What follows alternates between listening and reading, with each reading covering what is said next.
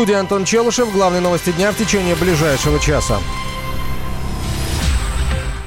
В Кремле ответили на вопросы журналистов о митингах в Москве. Пресс-секретарь президента Дмитрий Песков заявил, что действия полиции на акциях протеста оправданы считаем первое абсолютно недопустимым, несоразмерное применение силы со стороны представителей органов власти. И считаем абсолютно оправданным жесткие действия правоохранителей для пресечения общественных беспорядков. В случае появления каких-то судебных исков мы считаем, что эти иски э, должны расследоваться необходимым образом и затем должны рассматриваться в суде. Безусловно, мы фиксируем и обращаем внимание на все материалы, которые появляются появляются, где совершенно очевидно, совершенно очевидно запечатлены случаи, по факту которых, кстати, ведется внутреннее расследование служебное, внутренняя проверка, и мы знаем, что правоохранительные органы об этом говорили нам. И также фиксируем те материалы, которые фиксируют неповиновение и, более того, агрессию по отношению к, к, органам, к сотрудникам органов правопорядка, что также является недопустимым. И то, и другое мы фиксируем, принимаем к сведению. Главное, главное, это то, что наши правоохранительные правоохранители, они выполняют свою функцию. Они выполняют свою функцию, предусмотренную в законе. Песков также добавил, что президент знает о происходящем на улицах Москвы. Президент, разумеется, обращает внимание на происходящее, но речь идет о столице Москвы. Речь идет о акциях тех или иных в разных жанрах, которые происходят в столице Москвы. Безусловно, глава государства обращает на это внимание, но вы знаете, что в России ежедневно происходит э, огромное количество событий, которые являются естественно, естественно вопросами для внимания президента. И совсем не по каждому ему нужно высказывать свою точку зрения. Нужно видеть четкую разницу между согласованными и несогласованными акциями протеста, добавил пресс-секретарь президента. Здесь нужно четко дифференцировать легитимные, согласованные заранее в установленном порядке акция того или иного характера, а также э, действия, которые, ну, наверное, подпадают под попытки, скажем так, организации или вовлечения людей в общественные беспорядки. Это совершенно разные явления. Вы знаете, что имело место и то, и другое. Я имел в виду, имело место и согласованная акция, и попытки организации общественных беспорядков. В данном случае правоохранительные органы выполняют свои обязанности естественно, делают все, что необходимо для пресечения подобных нелегитимных попыток, а также для организации, для организации обеспечения безопасности в ходе э, легитимных согласованных акций. Ну, мы же с вами видели разные кадры. Мы же видели кадры, которые, под, ну, по крайней мере, подпадают под, э, под, например, тоже слово «насилие». Насилие в отношении представителей органов правопорядка имело место. И как раз вы знаете, что сейчас выполняются следственные действия, которые как раз и нацелены на то, чтобы подтвердить или опровергнуть случае применения насилия и э, фактов неподчинения представителям органов власти.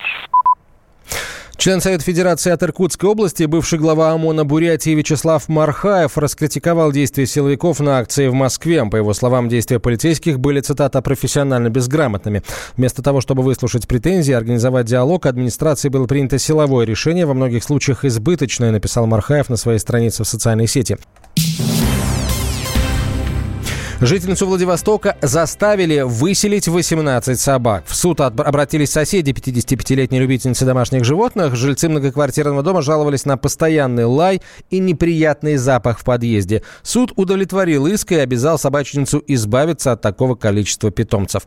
Отравлять жизнь могут не только соседи, но и непрошенные гости в квартире. Например, полтергейст. По словам сибирячки Нины Григорьевой, она делит жилплощадь с барабашкой. Жительница Новосибирска не выдержала выдержала такого соседства и обратилась в полицию. Тему продолжит Вадим Алексеев. Жительницу Новосибирска атаковал полтергейст. Хозяйка злополучной квартиры Нина Григорьева говорит, что он разливает воду, рвет линолеум, открывает и закрывает дверь в ванную. А еще портит штукатурку и царапает кресло. Он, видите, потолок. Я сидела и выпадывали вот такими кусками. Все, что замазано, вот в кресле и здесь на телевизор вот такие куски. Вот кресло, кресло, понимаете, все такое, вот берут и рвут, ломают. А потом началось просто воздействие на меня.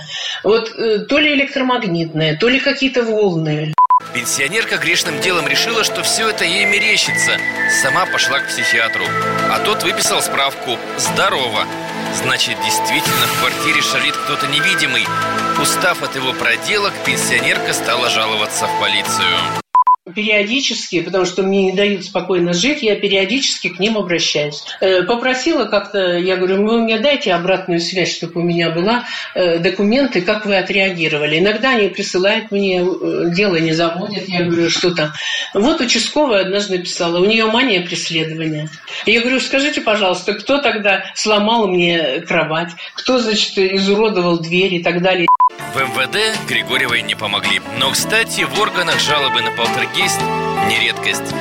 Бывший участковый Владимир Антонов говорит, что закон обязывает проверять такие заявления.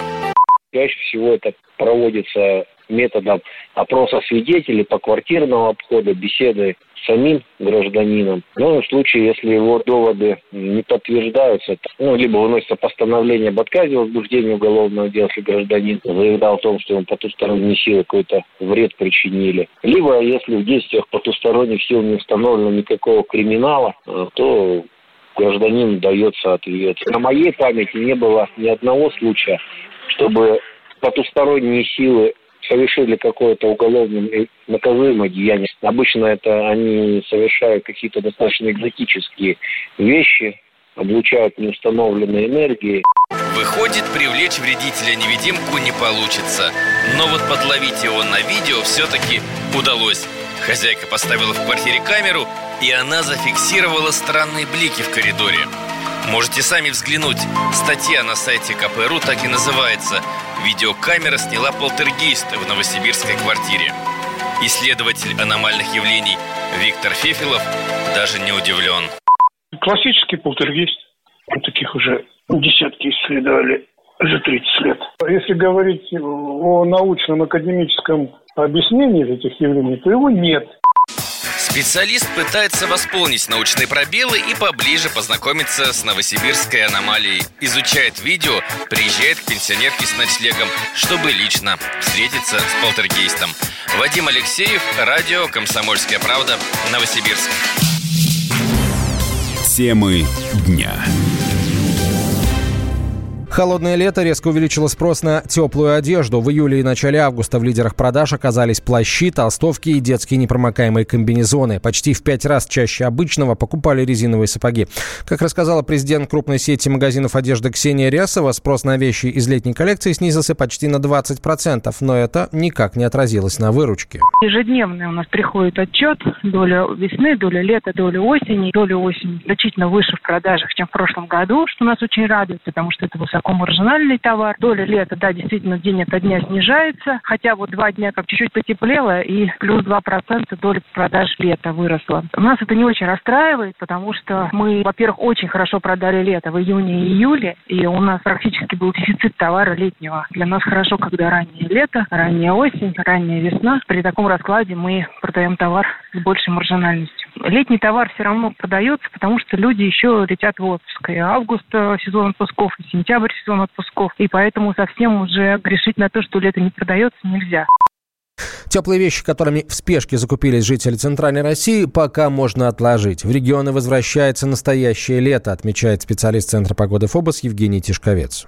Что касается сегодняшнего дня, сохранится вот такая очень хорошая летняя погода, теплая, переменная, солнечная, без осадков. И воздух прогреется до 23-25 в Москве. По области 20-25. Вечером с приближением атмосферного фронта, связанного с Атлантическим циклоном, небо затянут облака и пойдут дожди, которые продолжатся всю ночь. Выпадет где-то вечером 5-10 миллиметров осадков, ну и в ночные часы еще до 3-5. Температура в ночь со вторника на среду не ниже плюс 16 15 плюс 18 градусов столица, плюс 13-18 Подмосковье. Но, однако, с наступлением светлого времени суток инициатива вновь начнет переходить к антициклональной деятельности. Соответственно, среда будет тоже солнечная, но уже без осадков, без существенных осадков. Ветер юго-западный 3,8 метров в секунду. И столица по-прежнему 23-25 комфортного тепла. Это соответствует климатическим нормам июля месяца. Очень хороший, комфортный температурный фон.